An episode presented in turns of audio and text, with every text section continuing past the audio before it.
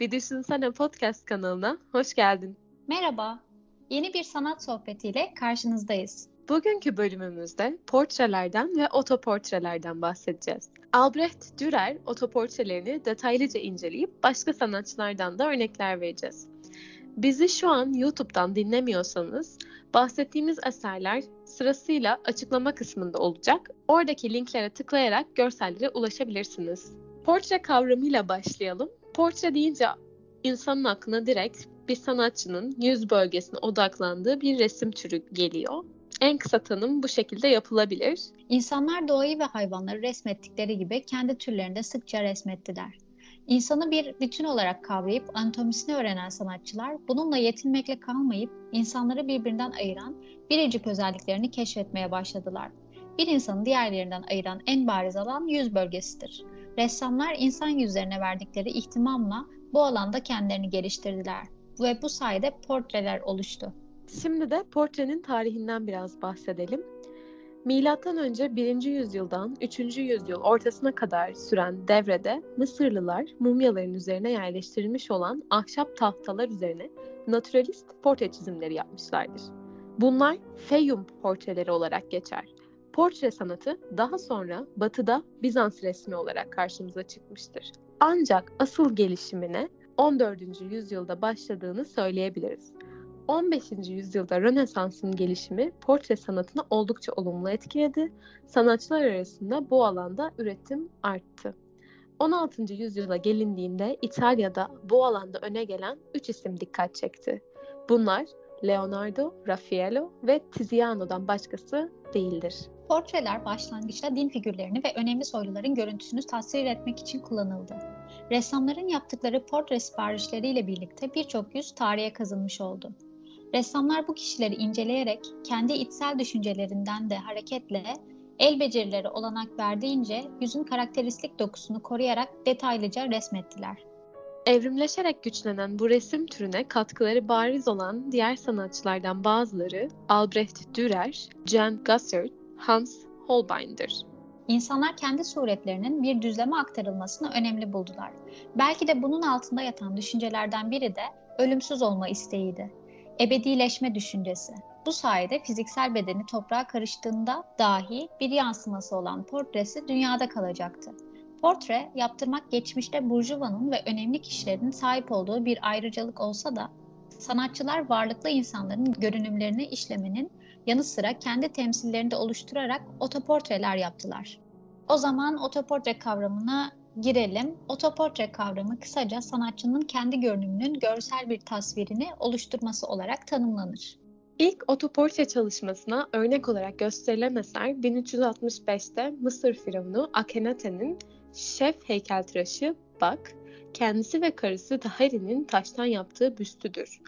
17. yüzyıla kadar portreler kişilerin fiziksel görünümünün yansıtılmasını ele almıştır. Daha sonraki süreçte otoportre ve portrelerde kişinin duygu durumu, tinselliğini yakalama amacı daha baskın hale gelmiştir. Peki ressamlar neden otoportrelerini yapmaya başlamış olabilir? Geçmişte pek çok sanatçı yeteneğini soyluların verdiği siparişler için kullanmıştır. Bir ressam olarak toplumda kabul görmek, geçimini sağlamak gibi amaçlarla sanatlarını icra ederlerken özgürlükleri kısıtlanmış durumdaydı.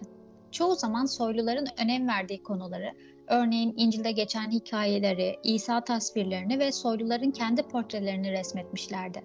Seçim hakları sınırlıydı yani. Bu baskı içeren ortam bir ölçüde onların yaratıcılıklarını köreltmiştir.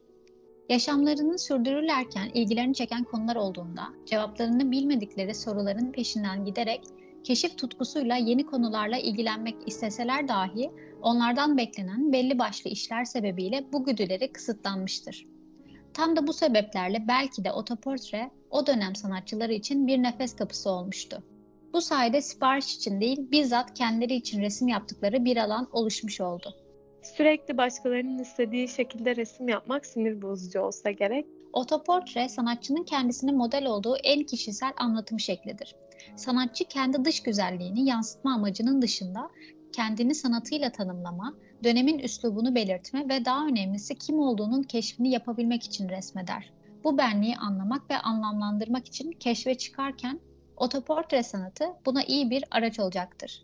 Bu aracın kullanımı bazen zorlu olabiliyor. İnsanın kendini resmetmesi biraz ağır bir süreç gibi geldi bana otoportremi yaparken. Çünkü görünüş ön planda olsa da insanın kendiyle yüzleşmesini sağlıyor. Kendiyle ilgili gerçekleri olduğu gibi görüp kabul edip değiştirmeden, hiçbir detayı atlamadan sindirip yansıtmanın komplike bir süreç olduğunu düşünüyorum. Evet, kendine aynada bakmak gibi ama çok daha fazla uzun süre bunu yapıyorsun ve sadece görsel olarak düşünsek bile görsel olarak kabul etmediğimiz ya da öyle olduğunu fark etmediğimiz şeyler olabilir. Min ediyorum ki kendi iç dünyana bir yolculuğa çıkmış gibi oluyorsundur.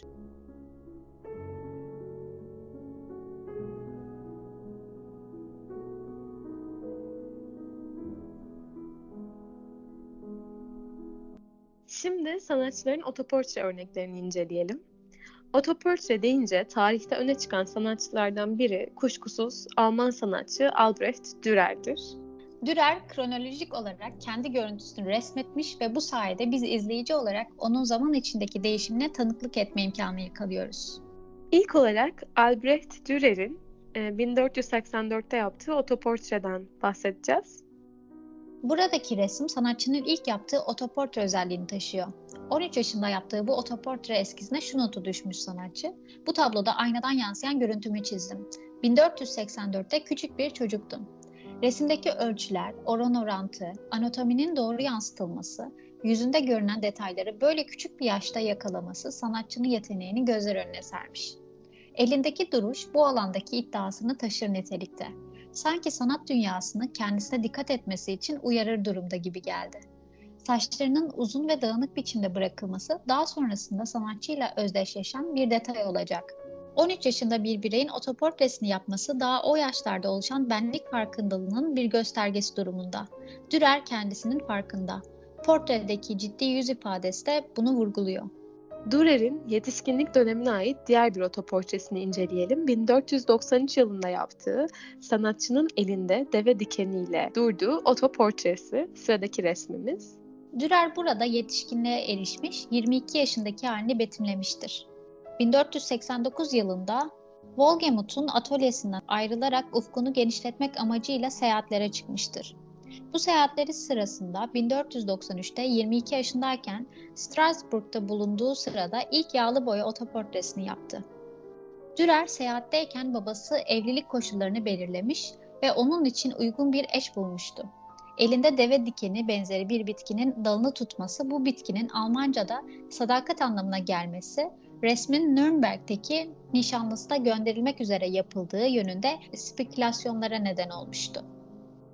Bu portrede işlerim yukarıdan tahsis edilen yolda ilerler ibaresi ve 1493 tarihi yazılıydı. Bakışlarıyla izleyiciye odaklanmış duruşunda Dürer'in yüzünde yine ciddiyet görülüyor. Detaylandırma işinde usta olan sanatçı, tensel dokuda, ellerinde, kıyafetinde, yüzündeki organları biçimlendirirkenki hassasiyetinden ötürü otoportre gerçekçi bir izlenim sunuyor. Saçlarının karışık durması, omuzunda duran kumaşın hafif aşağı doğru kaymakta olan duruşu, yüzündeki canlı renkler izleyiciye kendini ve dünyayı keşfetmek üzere seyahat eden genç bir adamın yaşadığı deneyimleri üzerinde biriktirmesini yansıtmış. Resimde bakıldığında görünen karmaşık hal, kişinin karakterini oturturken yaşadığı deneyimlerin sindirilmeden önceki halini anımsattı bana. Bu otoportre o anki arayışına belge oluşturmuş bir bakıma kişinin kendini yapılandırma sürecinin başlangıcına tanıklık etmemizi sağlamış. Burada işlerim yukarıdan tahsis edilen yolda il- ilerler şeklinde yazmış olması hani hayatı hakkındaki kararların daha üst merkezden, babasından ve evlilik kararından gelmiş olduğunu düşündürttü. Bak dediğin gibi kıyafetinde sanki bir omuzu düşük, hani hafif bir dengesizlik var gibi. Belki o da hani henüz oturmamış olan kararları ve kişiliğini yansıtıyordur. Diğer bir resimle devam edelim. 1498 manzaralı otoportre eseri. Bu eser panel üzerine yağlı boya tekniğiyle yapılmış bir eser. Venedik ziyareti sonrası 1498'de yaptığı ikinci yağlı boya portresi. Rönesans portre geleneğinden etkilendiğini gözler önüne seriyor. Kendini şık kıyafeti ve bakımlı saçlarıyla Venedikli seçkin biri olarak resmetmiş burada. Rönesans geleneğine uygun olarak vücudunu pencere kenarına konumlandırmış ve fona bir manzara yerleştirmiş. Seyrek sakallı, uzun bukleli saçlar ve çizgili bir şapkayla ellerini sakince birleştirmiş. Kendinden emin sağa bakıyor. Bu otoportresi tüm şıklığıyla poz vermiş aristokratik genç bir asilzade gibi görünmeyi nasıl arzuladığının bir resmi. Bu otoportresinde bu portreyi kendime benzeterek yaptım. 26 yaşındayım yazısını eklemiş. Bu resimde Dürer profilden saygın bir duruş sergiliyor. Kıyafet seçiminden, kullandığı eldivenlerden bir asilzade gibi görünmeyi amaçladığını düşünmek mümkün. Olgunluğa erişmekte olan bu genç adam topluma karşı nasıl bir imge çizmek istediğini burada izleyiciye açık ediyor. İdealist fikirleri olduğu ve böyle bir tutum sergilediği açıkça görünüyor. Olmayı arzuladığı idealindeki benlik uğruna kendini yapılandırma süreci devam ediyor gibi burada yaratılan izlenim bir ressamın kendini doğal biçimde belki de atölyesinde çalışırken resmetmesinden ziyade sanki bir soylunun ressama verdiği portre siparişi biçiminde. Aynı zamanda bu işin altından başarıyla kalkan yetenekli bir ressamın varlığı da söz konusu. Sanatçı bu resimde ressam kimliğinin ötesine geçebilmiştir.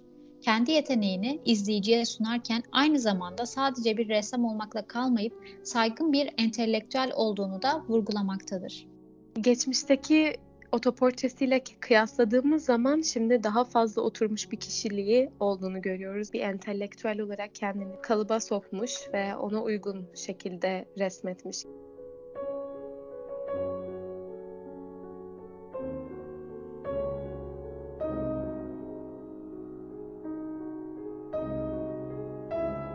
Evet, son olarak Dürer'in 1500 yılında yaptığı en ünlü otoportresinden bahsedelim.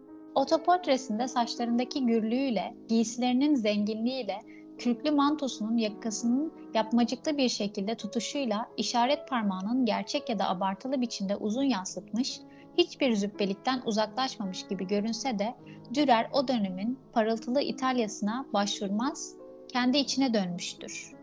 Tıpkı Mesih'in etini ve kanını ekmek ve şarap aracılığıyla Katoliklere sunması gibi o da kendini herkesin önüne sergiler meslek gibi resmetmiştir kendini. 28 yaşında yaptığı bu otoportre o dönemki Rönesans düşünce biçiminde devrim etkisi yaratmış.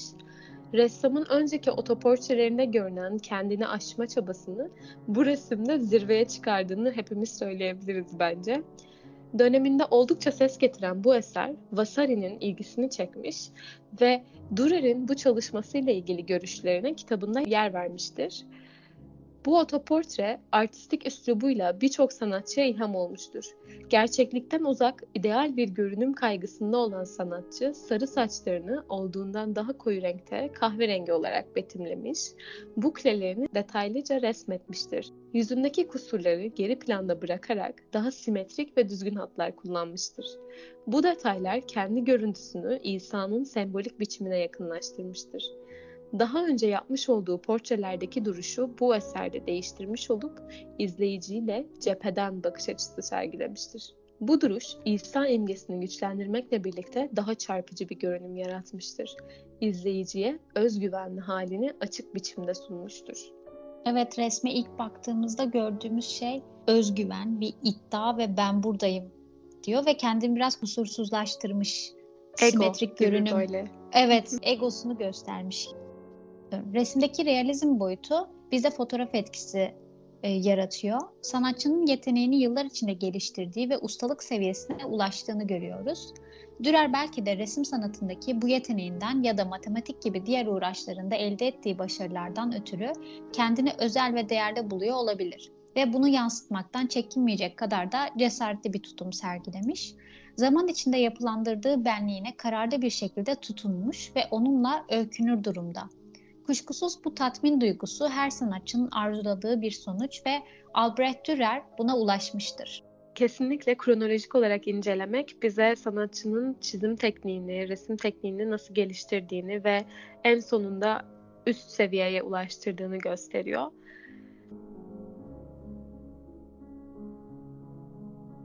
Albrecht Dürer'i ve onun kronolojik olarak otoportrelerini inceledikten sonra şimdi başka sanatçılara ve onların otoportrelerine bakalım. İlk olarak Gustav Courbet'in otoportresi olan Self-Portrait Desperate Man adlı eserini inceleyeceğiz. 1844 ve 45 yılları arasında yapılmış. Gustav Courbet'in otoportre çalışmasında görüldüğü üzere resimde ifadesiz bir görünümden uzak bir yüz var. Elleri başında, gözler açılmış, dudakları aralık olması izleyicide kaygı izlenimini yaratıyor. Kubert bu çalışmasıyla o anki kaygılı duygu durumunu sonsuzluğa taşımıştır. Hani kaygılanırız ve yarım saat sonra belki normale döneriz ya. Kubert bu geçici duygu durumunu resimleştirerek kalıcılaştırmış. Bir nevi o anki duygusunu dondurarak kaydetmiş. Evet bu otoportreyi çok sevdim. İkinci resme geçelim. İkinci resim Vincent van Gogh'un Sargılı Kulaklı otoportresi 1889 yılında yapılmış. Burada Van Gogh dostu Paul Gauguin ile arasında geçen bir tartışma sonucunda bunalıma girmiş, kulağını kesmiştir. Buradaki tasvirinde sağlık durumunu belgelemiştir. Bu portreyi kardeşi Theo'ya göndermek için yaptığı söylenir. Bu resim bir sanatçının yaşadığı buhran sonucu kendine zarar vermesini içeriyor. Bunun doğrultusunda verilen bir karar ve bu kararın sonuçlarını gözlemlemek mümkün. Duyguların ve çaresizliğin saf biçimde ifade edilmesi bu otoportreyi değerli kılıyor bence. Van Gogh benim de en sevdiğim ressamlardan birisi ve pek çok film yapıldı hayatını anlatan. Filmin adı At Eternity's Gate. Öneririm gerçekten Van Gogh'un hayatıyla ilgili güzel bir film ve bu sahneyi de anlatıyordu. Son otoportre örneğimiz olan Edward Munch'ın The Night Wanderer ya da Gece Gezgini resminden bahsedelim. Bu otoportrede sanatçı kendisini karanlık bir evde dolaşan uykusuz bir figür olarak resmediyor. Bu portrenin en ilgi çekici ama rahatsız edici yönlerinden birisi de eksik gözler ve eksik bir el. Bunlar bir otoportrede en çok incelenen iki özellik. Bu unsurları kasıtlı olarak ortadan kaldırması, Munch'ın kendinden kopukluğunu tasvir etmeye çalıştığını gösteriyor olabilir. Yalnız figür kendisinden soyutlanmış görünüyor ve resmiyle ilgili her şey kafa karıştırıcı ve izleyicinin zihninde bir dizi varsayımı tetik. Edward Munch'ı genelde çığlık tablosuyla tanıyoruz, başyapıtı ama yüzden fazla otoportre yarattığı biliniyor. Ölçekleri karşılaştırmak için en tutarlı ve ısrarcı otoportreci Rembrandt'ın kendi resimlerinden yaklaşık 90 tane farklı tekniklerde otoportre yaptığı, Frida Kahlo'nun 50'den fazla otoportresi olduğunu söylemek yeterli. Yani bu resme bakıldığında hissedilen şey biraz ürkütücü olduğu. Resme bakınca hı hı. ürkmüş hissediyorum. Böyle bakışı falan da kuşkulu ve sinirli mi, tehditkar bakışları var figürün. Evet. Yani Kendisi baş... çok fazla otoportre yapmış ve kendi deyimiyle e, yaşlı adamın yerine geçen yeni adamı incelemeye çalıştım demiş. Ve bence de karanlık bir havası var. O yüzden koydum. Şu ana kadar bu bölümde incelediğimiz otoportrelerin hepsi mükemmel teknikle çizilmişti. Daha yeni bir ekspresyonist akımdan bir otoportre görmenin ilginç olacağını düşündük. Yani daha doğal bir anlatım var. Hani burada insanın kendini incelemesi böyle sürekli idealindeki olanı çizmesi mesela bir tercih. Mesela Albert Dürer'in yaptığı. Ama burada daha doğal. Belki bir insanın o karanlık tarafını keşfederkenki hali olabilir. Ve duygusal olarak daha çökük bir anını yansıtıyor. Hani duygusunu yansıtmış. Dürer'in portrelerinde genel olarak mükemmel, ideal benliğini sergileme kısmı vardı. En iyi halini. Ama burada Hı-hı en kötü hali olabilir. Hani uykusuz gece, dolanışıyor. Depresyon hırkası bile var. evet evet depresyonda gibi. Bu şekilde bir portre.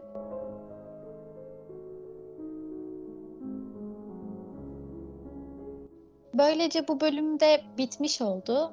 Sanat sohbeti yaptığımız bir bölümdü ve biz bu bölümleri keyifle çekiyoruz. Umarız siz de keyif almışsınızdır. Sosyal medya adreslerimiz bölümün altındaki açıklama kısmında yer alıyor.